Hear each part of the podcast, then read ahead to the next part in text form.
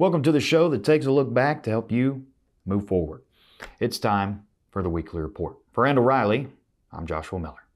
This week in job board searches and clicks, driver searches saw decreases of 4% week over week and 3% month over month, but increased 15% year over year.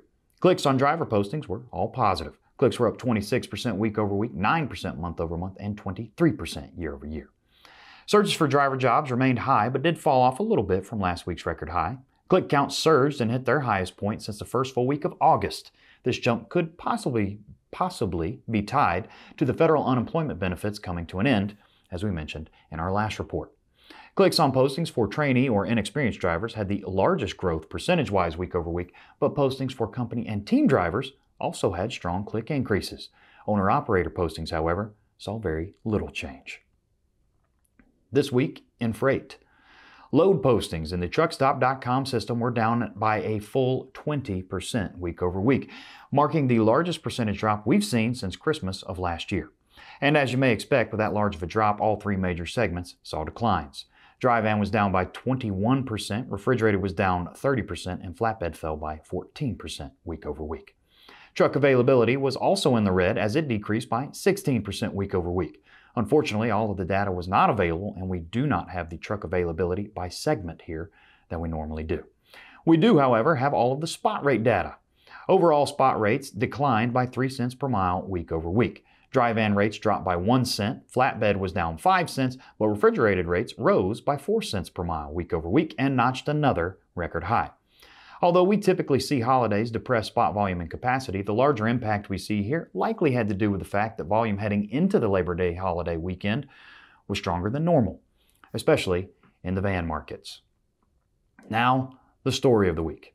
As you may have heard by now, the current administration made waves last week when it announced new policies were to be enforced via the Department of Labor to combat COVID 19. Moving forward, should these rules go into effect, and we'll get to that in a minute, all employers with 100 or more employees will need to have all employees fully vaccinated or provide a negative COVID test once a week. Well, Chris Spear, the president and CEO of the American Trucking Association, wasted no time in pushing back against the new sweeping mandates. Spear said, These proposed requirements, however well intentioned, threaten to cause further disruptions throughout the supply chain. Spear also pointed out that the mandates will likely pit larger trucking companies against their smaller counterparts, those who fall below that 100 employee threshold for mandatory testing or vaccination. As we've covered here on the weekly report before, drivers have pushed back against vaccine requirements, leading many trucking companies to be reluctant to institute their own regular testing or vaccination policies. A recent Truckers News survey showed of those polled, only 32% of drivers had already been or were willing to be vaccinated.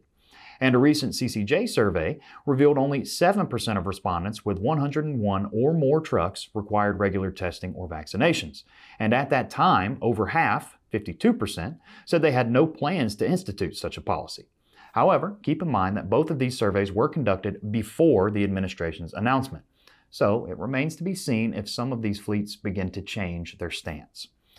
The new rules put forth by the administration do still have to pass through the Federal Register, so its effective date remains unclear.